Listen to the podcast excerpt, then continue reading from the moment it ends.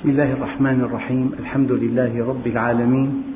والصلاة والسلام على سيدنا محمد الصادق الوعد الأمين. اللهم لا علم لنا إلا ما علمتنا إنك أنت العليم الحكيم.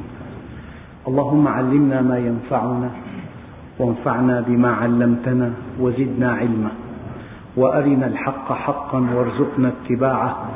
وأرنا الباطل باطلا وارزقنا اجتنابه. واجعلنا ممن يستمعون القول فيتبعون أحسنه وأدخلنا برحمتك في عبادك الصالحين.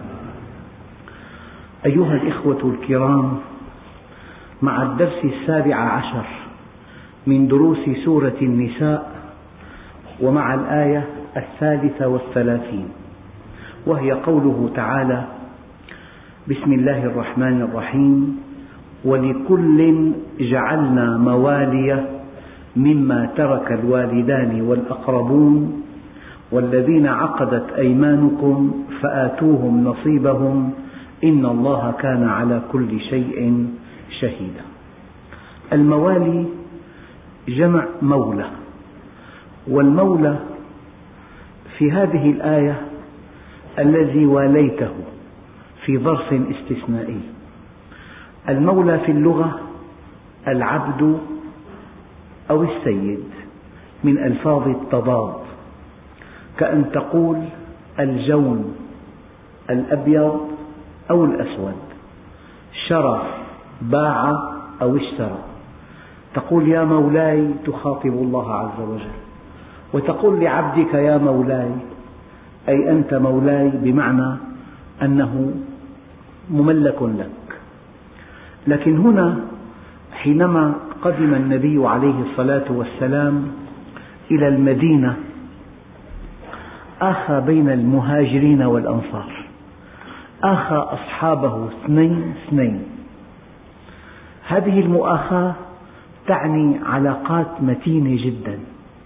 تعني أن هذا الأخ مع هذا الأخ يتعاونان. يتناصحان يتناصران. سلمهم واحدة حربهم واحدة. يتوارثان. يتوارثان في مرحلة محددة. لذلك بعضهم قال هذا هو الفقه الاستثنائي. فالله عز وجل يقول ولكل جعلنا مواليا. يعني كل واحد منكم أيها المؤمنون جعل له مولا يعني أخ في الله. وأنا أتمنى على كل أخ كريم في هذا المسجد أن يوالي أخا. الحد الأدنى أن يتفقد حضوره.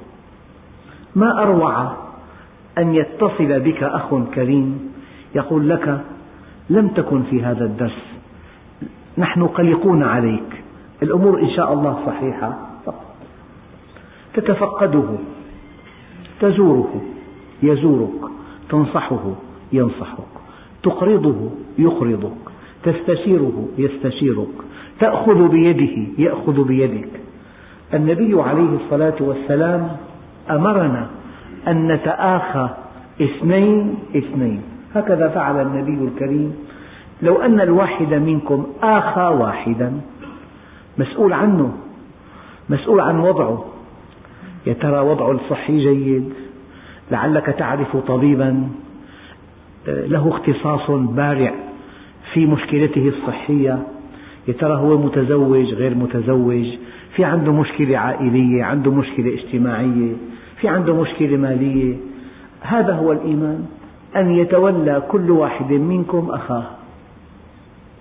فهذا منهج من منهج النبي عليه الصلاة والسلام. فحينما قدم مكة آخى بين أصحابه. آخى أنصاريا مع مهاجر.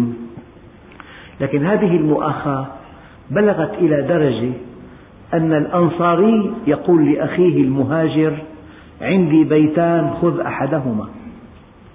وعندي دكانان خذ أحدهما. وعندي بستانان خذ أحدهما. إلى هنا فقط. فهذا التآخي فصار الأخوان في الله يتعاونان يتناصران يتناصحان يتباذلان يتزاوران يتحابان في الله. هناك حكم استثنائي كان الأخوان في عهد النبي يتوارثان. قال تعالى ولكل جعلنا موالي مما ترك الوالدان والأقربون أي ينبغي أن تعطوا هذا الولي حصته من الميراث وكانت السدس. إلا أن هذا الحكم نسخ في آية كريمة وأولو الأرحام بعضهم أولى ببعض. هذا حكم استثنائي. كيف أن قوله تعالى ولا تقربوا الصلاة وأنتم سكارى. هذا حكم استثنائي. ثم حرمت الخمر كليا لا بين الصلوات ولا في أثناء الصلاة. ولكل جعلنا موالي مما ترك الوالدان والأقربون والذين عقدت أيمانكم فآتوهم نصيبهم. إن الله كان على كل شيء شهيدا. وهذا يعني أن المسلمون عند شروطهم. أنت حينما تتفق مع أخ على شرط وفق كتاب الله ينبغي أن تنفذه. قال فآتوهم نصيبهم إن الله كان على كل شيء شهيدا. أيها الإخوة ثم ننتقل إلى الآية التي تليها. وهذه الآية أصل في العلاقات الزوجية. الله عز وجل يقول الرجال قوامون على النساء. قوامون مفردها قوام وقوام صيغة مبالغة. لا نقول قائم بل قوام. يعني مثلا الذي يغفر مرة واحدة اسمه غافر. أما الذي يغفر الذنوب الكثيرة اسمه غفار غفار على وزن فعال. فهذه صيغة مبالغة. قوامون يعني قائم دائما على هذه الأسرة ليلا ونهارا. يسعى لتأمين رزقها ويسعى لصيانة زوجته وأولاده من كل خلل. يصون علمهم يصون أخلاقهم يصون تربيتهم يصون أولاده كلمة قوام يعني لا يستريح أبدا. في نقطة دقيقة أشار إليها الخليفة عمر رضي الله عنه حينما قال لست خيرا من أحدكم ولكنني أثقلكم حملا. الحقيقة بالمفهوم الإسلامي الصحيح الأب رب الأسرة ليس خيرا من أحد أفراد أسرته لكنه أثقلهم حملا. ينبغي أن يسعى لكسب رزق حلال وما أصعب تحصيل الرزق الحلال. وينبغي أن يعود إلى البيت وأن ينتبه إلى زوجته وإلى أولاده إلى صحتهم وإلى علمهم وتحصيلهم. وإلى تربيتهم وإلى أخلاقهم وإلى دينهم وإلى صلاتهم. هذا الأب في الأساس. الأبوة مسؤولية كبيرة جدا. فحينما يقول الله عز وجل الرجال قوامون على النساء يعني هم يتعبون بلا كلل وبلا ملل بشتى الاتجاهات. في كسب الرزق وفي مراقبة الأسرة وفي صون الأخلاق وفي ترسيخ القيم وفي متابعة تحصيل الأولاد وفي العناية بالزوجة. كلمة قوام يعني شديد القيام يعني لا يرتاح.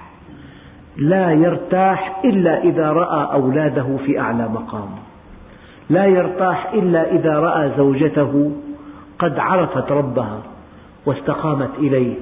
هذا معنى القوامة. لكن مع الأسف الشديد هناك من يفهم القوامة أنه أعلى منها. يستطيع أن يذلها. يستطيع أن يطلقها. يستطيع أن يستخدمها. يستطيع أن يستهين بها. ليست هذه القوامة إطلاقا. ولأن المسلمين فهموا القوامة استعلاء وفهموها تعسف وقهر وإذلال واحتقار. لذلك خرجت المرأة عن الطوق وكالت للزوج صاع صاعين. القوامة رحمة القوامة علم القوامة بذل جهد كبير القوامة سهر على مصالح الأسرة القوامة قلق على مصير الأبناء القوامة بذل الجهد والوقت والمال والعلم للأولاد. إذا فهم الأزواج القوامة هكذا كانوا في أعلى مرتبة في أسرتهم. أما إذا فهم الأزواج أن القوامة استمتاع بالزوجة واستعلاء عليها وأن يجلس ويرتاح وهي تعمل ولا سيما في بعض المناطق لا يعمل شيئا. هي تذهب وهي تعمل وهي تجهد وهي تحصد وهي تحلب الحليب وهو مرتاح في البيت. ليست هذه هي القوامة. الرجال قوامون على النساء. قد يفهم أحدنا أن القوامة قوامة الزوج على زوجته. لا قوامة الزوج على زوجته وقوامة الأب على أولاده وقوامة الأخ الأكبر على أخواته وقوامة أي مؤمن على من أناطهم الله به. لك إخوة صغار أنت قيوم عليهم. لك أخوات عوانس أنت قيوم عليهن. ينبغي أن ترعاهن أن تكرمهن كي يتقربوا إلى الله عز وجل. فالقوامة لا تعني قوامة الرجل على زوجته فحسب بل تعني قوامته على من أناطهم الله به. على إخوته الصغار على أخواته البنات على أخواته الكبار على من أناطه الله به. الرجال قوامون على النساء. يعني مركبة كرامة كل من في المركبة في مستوى واحد لكن لا بد لها من قائد. الكرامة واحدة. انظر إلى أسرة نموذجية. الأب في عمله والأم تطبخ الطعام والابن يأتي بالأغراض من السوق والبنت تنظف البيت. وفي الساعة الثانية ظهرا الأربعة على مائدة واحدة وفي مكانة واحدة وفي كرامة واحدة وفي محبة متبادلة. وفي إخلاص فيما بينهم. فتوزيع الأدوار لا يعني انتقاص الإنسان من كرامته.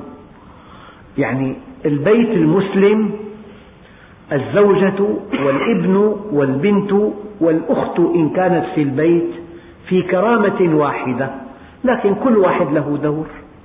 فإذا أناط الله القيادة بإنسان في هذه الأسرة فينبغي أن يطاع. فلا بد في كل مؤسسة في كل مركبة في كل عمل من صاحب قرار. فالله سبحانه وتعالى جعل الزوج صاحب القرار. يعني قد نكون في سكنة عسكرية فيها رتب كثيرة وفيها رتبتان متساويتان تماما.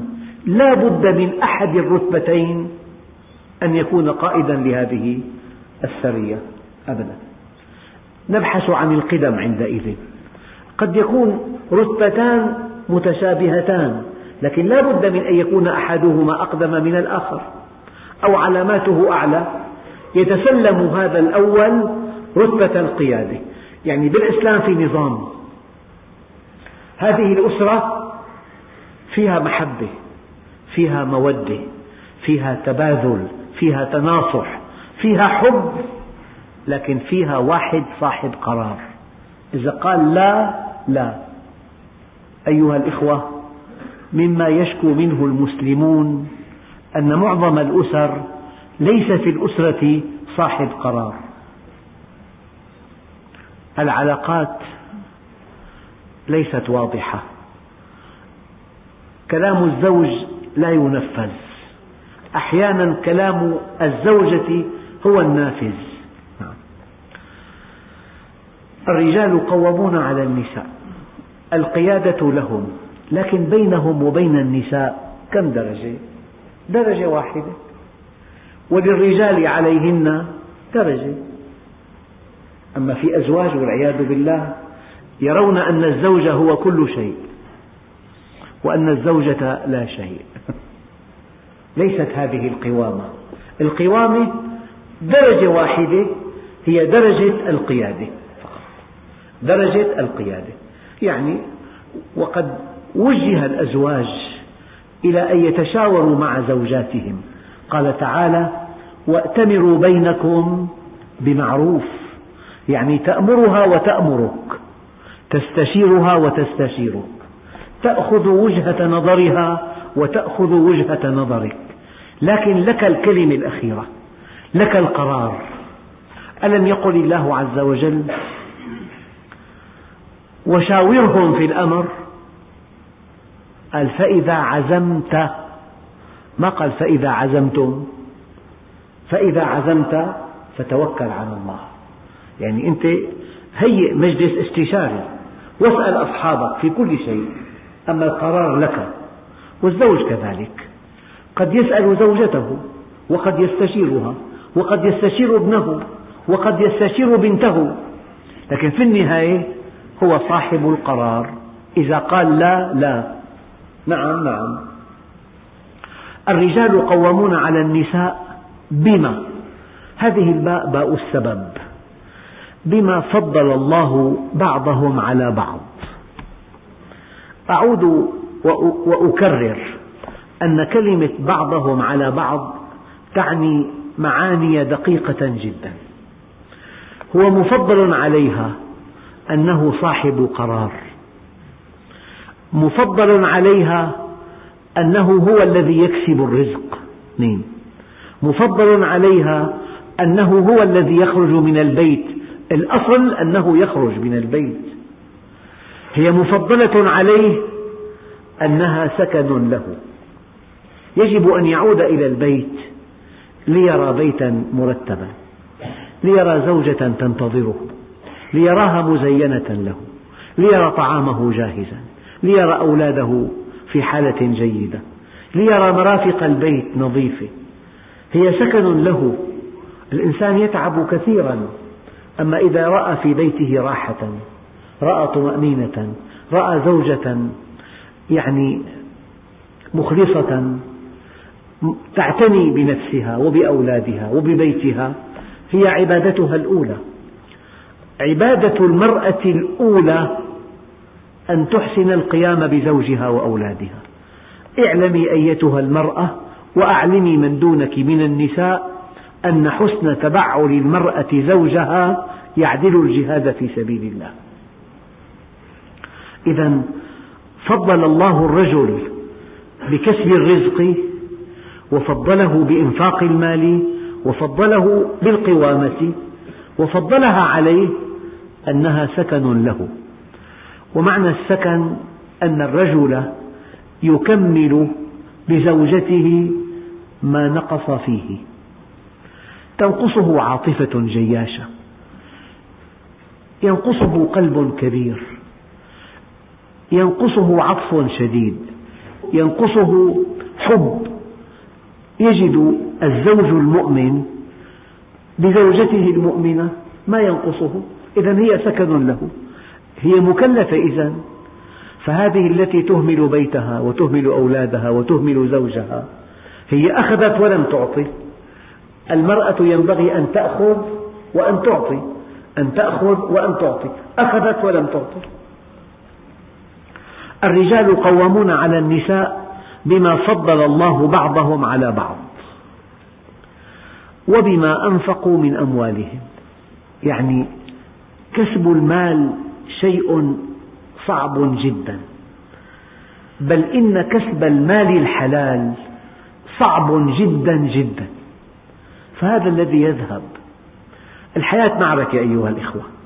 من أجل أن تكسب رزقا حلالا تأتي بطعام بشراب بثياب بوقود بعلاج للأولاد المرضى بحاجات أساسية للبيت أنت تبذل جهدا كبيرا وداخل بمنافسة مع بقية الناس وداخل بمفاجآت وداخل بصعوبات.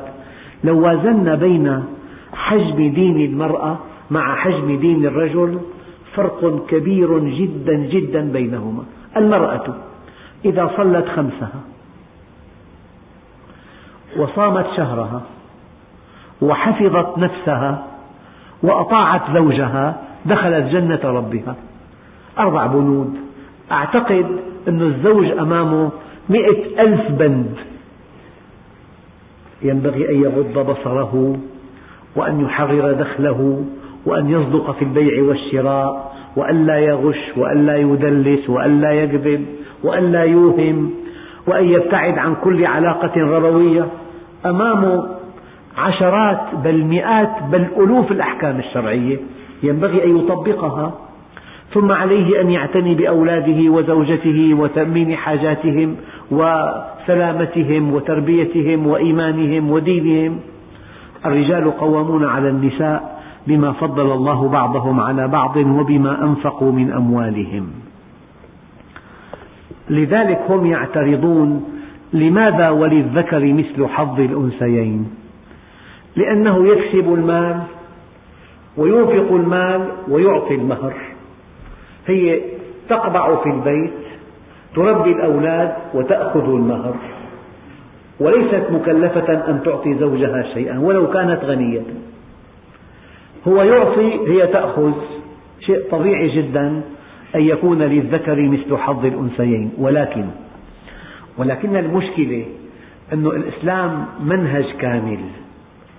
فإذا أردنا أن نأخذ من الإسلام بعض بنوده ومن الحياة المعاصرة التي لا ينتظم الإسلام دقائقها. بعض البنود نقع في إشكال.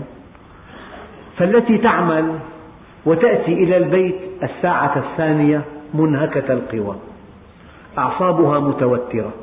تعاني ما يعاني الرجل. من مشكلات في العمل ومن منافسة ومن قضايا تحتاج إلى معالجة ومن تجبر بعض الأشخاص ومن ومن تأتي إلى البيت منهكة متعبة.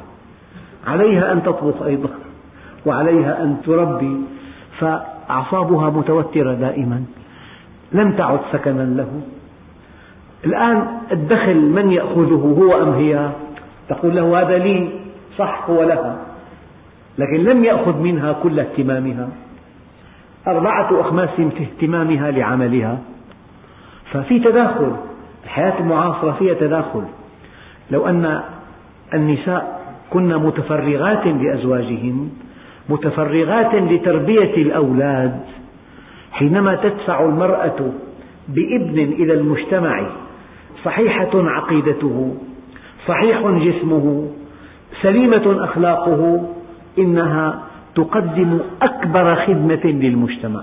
بل إن أرقى مرتبة تكتب على بطاقة المرأة في بعض البلاد أرقى رتبة تكتب على بطاقة المرأة سيدة منزل إنها متفرغة لتربية أولادها.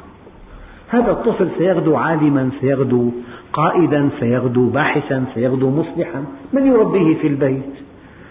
أيعقل أن يترك للطريق لأصدقاء السوء لخادمة لا تفقه في التربية شيئا.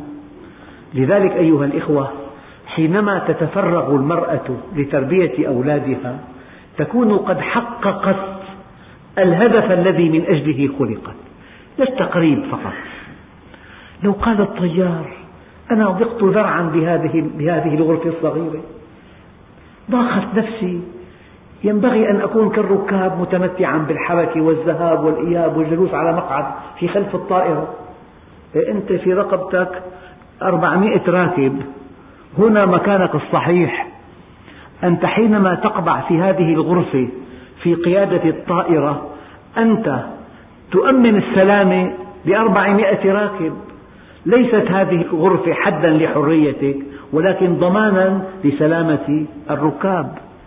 وأنت أيتها الأم حينما تقبعين في البيت يفهمون أن الجلوس في البيت يعني جاهلة هي لا قد تكون الزوجة في أعلى مستوى ثقافي وقد تكون في أعلى درجات الإيمان لكنها متفرغة لزوجها وأولادها. لذلك الابن يتعلم من أمه كل شيء. قالت يا رسول الله إن تركتهم إليه ضاعوا هو لا يربيهم. وإن ضممتهم إلي جاعوا هو ينفق عليهم. لذلك في أدوار رسمها القرآن الكريم حينما نحترمها نقطف ثمارا يانعة أما حينما لا نحترمها نريد أن تنافس المرأة الرجل في كل شيء تفقد شيئين تفقد السباق وتفقد أنوثتها. وبما أنفقوا من أموالهم.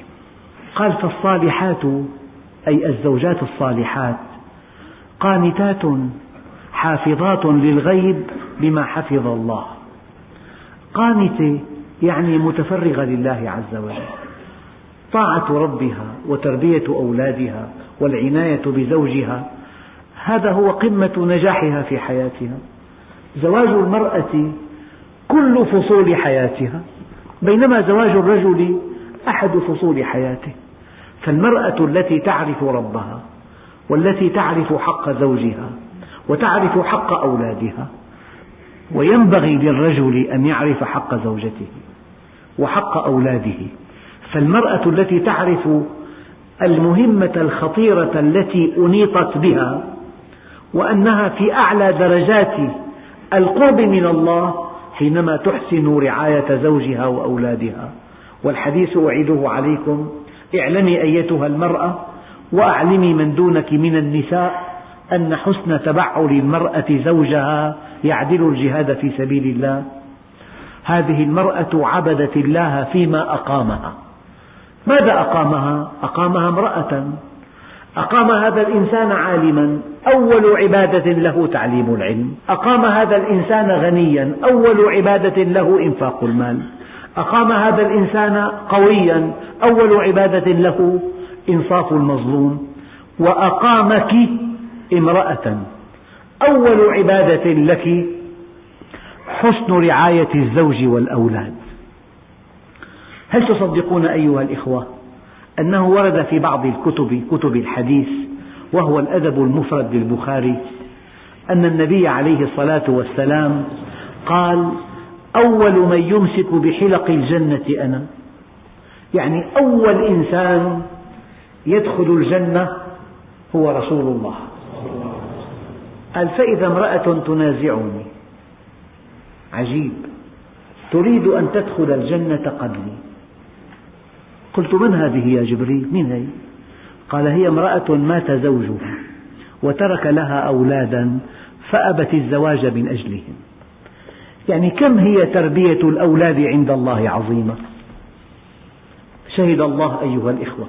أنا حينما أستمع إلى قصة أخت كريمة متفرغة لأولادها تعتني بأخلاقهم تعتني بتربيتهم تعتني بتحصيلهم العلمي تعتني بصحتهم تعتني بطعامهم بثيابهم بنظافتهم. والله هناك أخوات يأتون بأولادهم إلى المعهد وينتظرون ثلاث ساعات في الطريق ليضمنوا أن الابن أمسكته يد أمه وسلمته إلى المعهد وهي تنتظره ساعات ثلاث لتعيده إلى البيت. هذه امرأة. والله أيها الإخوة المرأة التي تعرف حق زوجها وأولادها. والله قلامة ظفرها تساوي مليون رجل شارد عن الله عز وجل. قلامة ظفرها. يعني في ملمح ذكرته في الخطبة اليوم حينما قال الله عز وجل ولا تتمنوا ما فضل الله به بعضكم على بعض. للرجال نصيب مما اكتسبوا وللنساء نصيب مما اكتسبن. يعني المرأة حينما تعبد الله فيما أقامها يمكن أن تصل إلى أعلى مرتبة في الجنة. والرجل حينما يعبد الله فيما أقامه يمكن أن يصل إلى أعلى مرتبة في الجنة. فيا أيتها المرأة لا تتمني أن تكوني كالرجل. ويا أيها الرجل لا تتمنى أن تكون كالمرأة. لأن الله هيأ لك أعمال صالحة تصل بها إلى أعلى درجة في الجنة. ويا أيتها المرأة الله هيأ لك أعمالا صالحة تصلين بها إلى أعلى مرتبة في الجنة. إذا العبرة أن تصل إلى الجنة ذكرا كان أو أنثى. فقال تعالى الرجال قوامون على النساء بما فضل الله بعضهم على بعض وبما أنفقوا من أموالهم فالصالحات قانتات. يعني ملتفتات إلى الله منقطعات لله عز وجل. كانت الصحابية الجليلة تقف على باب البيت قبل أن تودع زوجها. تقول له اتق الله بنا. نصبر على الجوع ولا نصبر على الحرام. كم زوجة الآن تضغط على زوجها وتضغط على زوجها إلى أن تحمله على كسب المال الحرام إلى أن تحمله على أن يرتشي. من أجل أن يلبي غرورها تغير الفرش بالبيت تقول له اتق الله بنا نحن بك. نصبر على الجوع ولا نصبر على الحرام. ولا تقوم إلى صلاة الليل حتى تستأذن زوجها. تقول له ألك بي حاجة. وكم من امرأة تهمل زوجها. وتجلس عند بناتها. أسابيع وأسابيع ولا تعبأ بزوجها ولا بطعامه ولا بشرابه ولا براحته.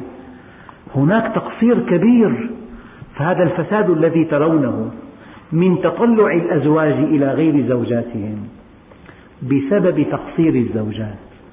وهذا الفساد الذي ترونه من تفلت الزوجات بسبب تقصير الأزواج. لو أن الزوج عرف مهمته وعرفت مهمتها وتعاونا على تأسيس عش مسلم ينتج عناصر مؤمنة للمجتمع لكنا في حال غير هذا الحال. فالصالحات هذه المرأة الصالحة هي حسنة الدنيا. قال تعالى ربنا آتنا في الدنيا حسنة وفي الآخرة حسنة. قيل ما حسنة الدنيا؟ قيل هي المرأة الصالحة التي إذا نظرت إليها سرتك. بعضهم يظن أن الجمال وحده هو سبب سعادة الزوجين. الحقيقة المرأة لها عدة مقومات أحدها الجمال. أما حينما يسعى الإنسان إلى مقوم واحد إلى الجمال البدني فقط وينسى الإخلاص وينسى التقوى وينسى خوف الله وينسى الصدق وينسى الأمانة وينسى الحكمة وينسى المنبت الراقي يقع في وهم كبير. أن هذا المقوم البدني عمره قصير. سريعا ما يزول هذا الجمال ثم سريعا ما يزول تأثيره في الزوج. هو يزول سريعا وقد يسبق زواله نقص تأثيره في الزوج. فكل إنسان يسعى فقط إلى هذا المقوم فقط ما في غيره. بعد حين يألف هذا الشكل ثم يفاجأ ما في صدق كذابة ثم يفاجأ ما في أمانة ما في تربية ما في إخلاص. فضاحة تتحدث عن زوجها بما تريد في غيبته. لا تشكره. إن أحسنت إلى إحداهن الدهر كله ثم رأت منك شيئا قالت لم أر منك خيرا قط. هو ما الذي حمله على الزواج منها؟ مقوم واحد شكلها. ثم اكتشف أن شكلها بدأ بالتناقص أو بدأ تأثيره بالزوال وبقيت أخلاقها السيئة ورفع صوتها عليه ولؤمها وإهمالها لأولادها وطلبها للمظاهر الفارغة. فورد في بعض الآثار من تزوج المرأة لجمالها يعني فقط لجمالها فقط أذله الله. ومن تزوجها لمالها أفقره الله. ومن تزوجها لحسبها زاده الله دناءة فعليك بذات الدين تربت يداك. أنا أقول لكم أيها الإخوة وأنصح الشباب المقدمين على الزواج ألصق شيء في حياتك زوجتك وعملك. فإذا وفقت فيهما فقد وفقت في خير الدنيا والآخرة. إنها حسنة الدنيا. التي إن نظرت إليها سرتك. في رواية التي إن نظرت سرتك مو إليها. دخلت إلى المطبخ نظيف. مو مليان جريد المجلة. نظرت إلى أولادك يرتدون ثياب نظيفة. نظرت إلى غرفة النوم مرتبة. نظرت إلى الجدران نظيفة. يعني نظرت إما إليها أو نظرت سرتك. وإذا أمرتها أطاعتك. صدقوني أيها الإخوة ما من سؤال يأتيني من حيث الكثافة كسؤال أنه حلف عليها ألا تفعل ذلك. لا بد من أن تكسر يمينه ليس لها شهوة إلا أن تكسر يمينه ولسبب تافه لا تذهبي إلى بيت أختك. تضحي بزوجها. تضحي بارتباطها بزوجها. يقع الطلاق. لا بد من أن تكسر كلامه وأن تذهب إلى بيت أختك.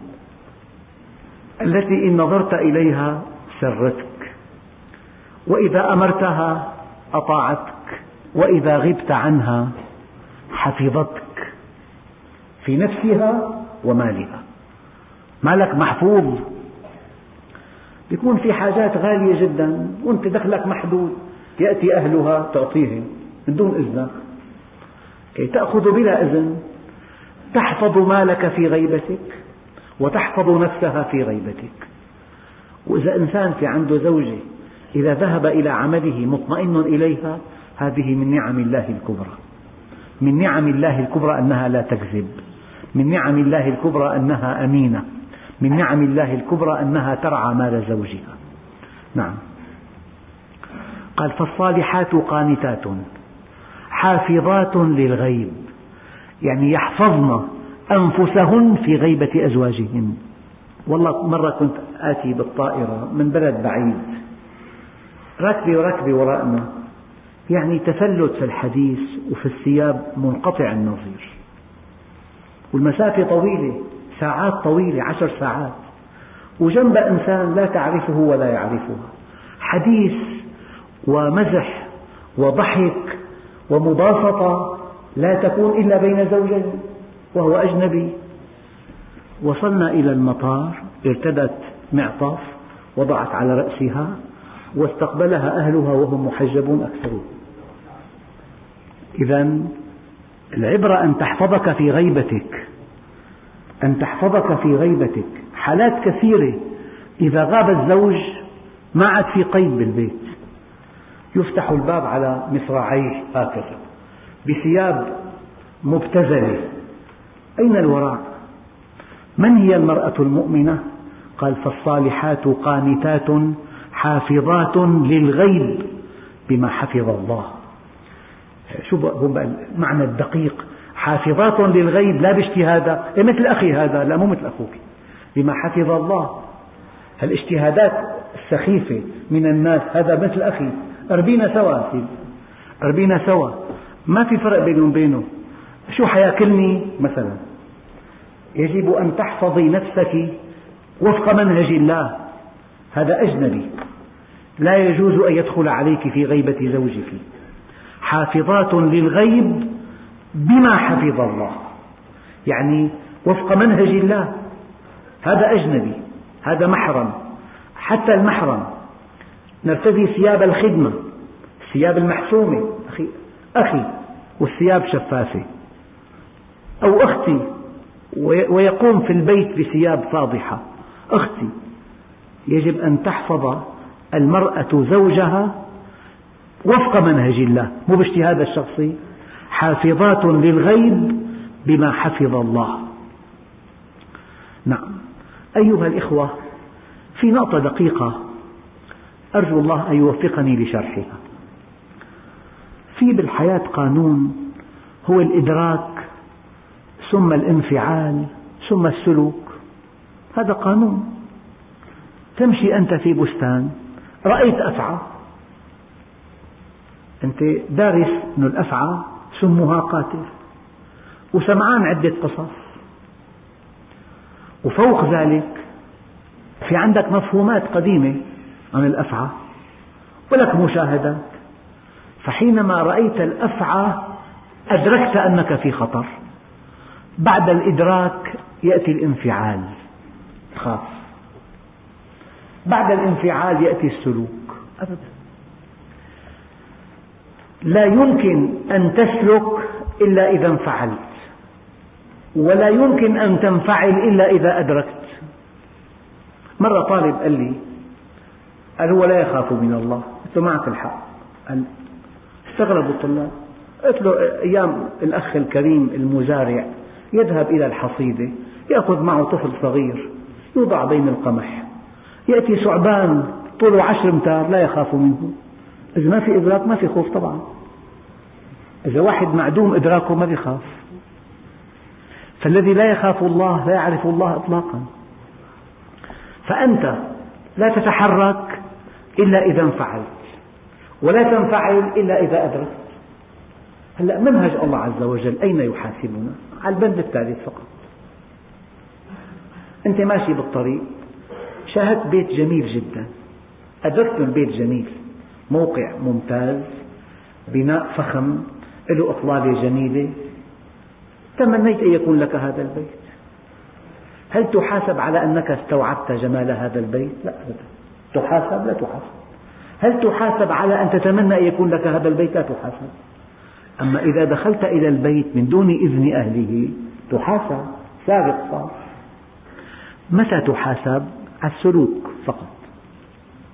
إلا مع المرأة. هون الشاهد. مع المرأة. أنت قد تنظر إلى وردة. جميلة جدا الوردة استوعبت أنها جميلة. لكن لم تقطعها. لم تدخل إلى صاحب الحديقة وتقطعها من دون إذنه. أنت لا تحاسب إلا على العمل. إلا مع النساء تحاسب على أول بند على النظر. السبب لأنه في أجهزة بالجسم حينما تنظر تنظر تتحرك هرمونات معينة يحدث ما يسمى بالإثارة.